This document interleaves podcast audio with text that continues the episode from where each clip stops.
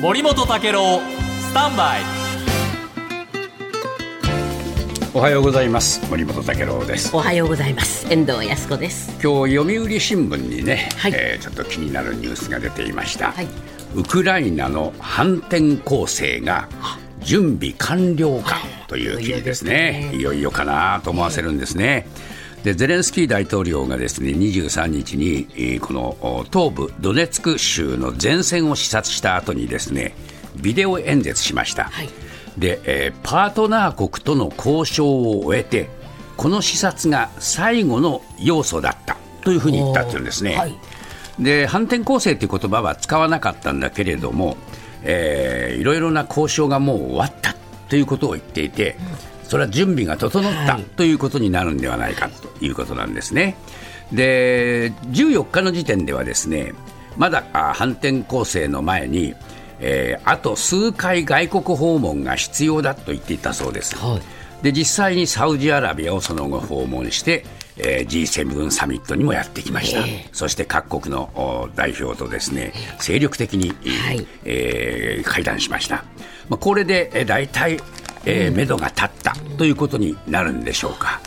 で一方でですね同じ読売新聞にはですね EU が、えーウクライナの大規模な反転攻勢に向けて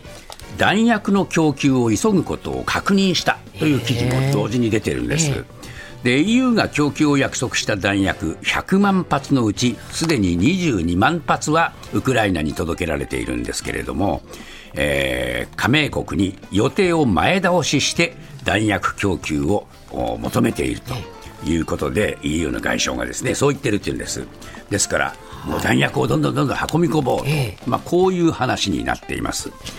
で一方で、えーこのおヨヨーロッパの各国がアメリカ製のあの戦闘機ですね。F16 これをウクライナに供給するという、まあ、その計画がこのところ盛んに報じられていますけれども、これはですね長期戦に備えるためなんだということを言ってますから、へー。えー戦闘が長引くかもしれないと、その時にこの F16 が、えー活躍するできるようにするだろうと、だけどお一方でですねやっぱりその自分たちが紛争の当事者になることを恐れてますから、とにかくまあ弾薬だけは渡そうと、はい。こういう動きになってきているということは、このゼレンスキーさんのお言った演説と、ヨーロッパ、EU の動きとがはい。何かこうしているように見えるわけですね。でアメリカのおそのお報道官はですね結構神経を尖らせています。はい。というのも実はウクライナと国境を接するうロシアの西部ベルゴロド州というところがありますがここに、えー反、えーロシアのロシア人グループが、はい。えーこう攻め入ったという話がありました、はい。この話しましたね、はい。でここで使われていたのがですねえーアメリカがウクライナに供給した、えー対、えー地雷装甲車2台とか軍用車両だったアメリカ製だったという話が報じられてるんですね。でやっぱりね、これ、ロシアの義勇軍団のトップがそういうふうにまあ証言しているというんですけれども、えーそうなると、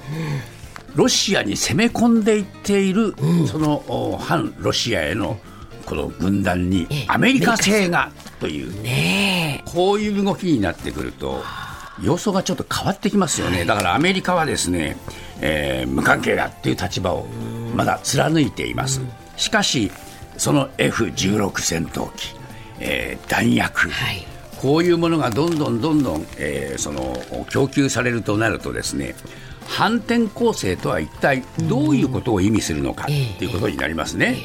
えーウクライナの領土を守るための反転攻勢なのか、あるいは、えーロシア国内にまで攻め入っていく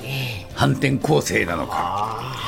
これはね、えーこの反転攻勢という言葉のね解釈をめぐってこれからねいろいろと、えーその問題が出てくるのではないかというふうに思います。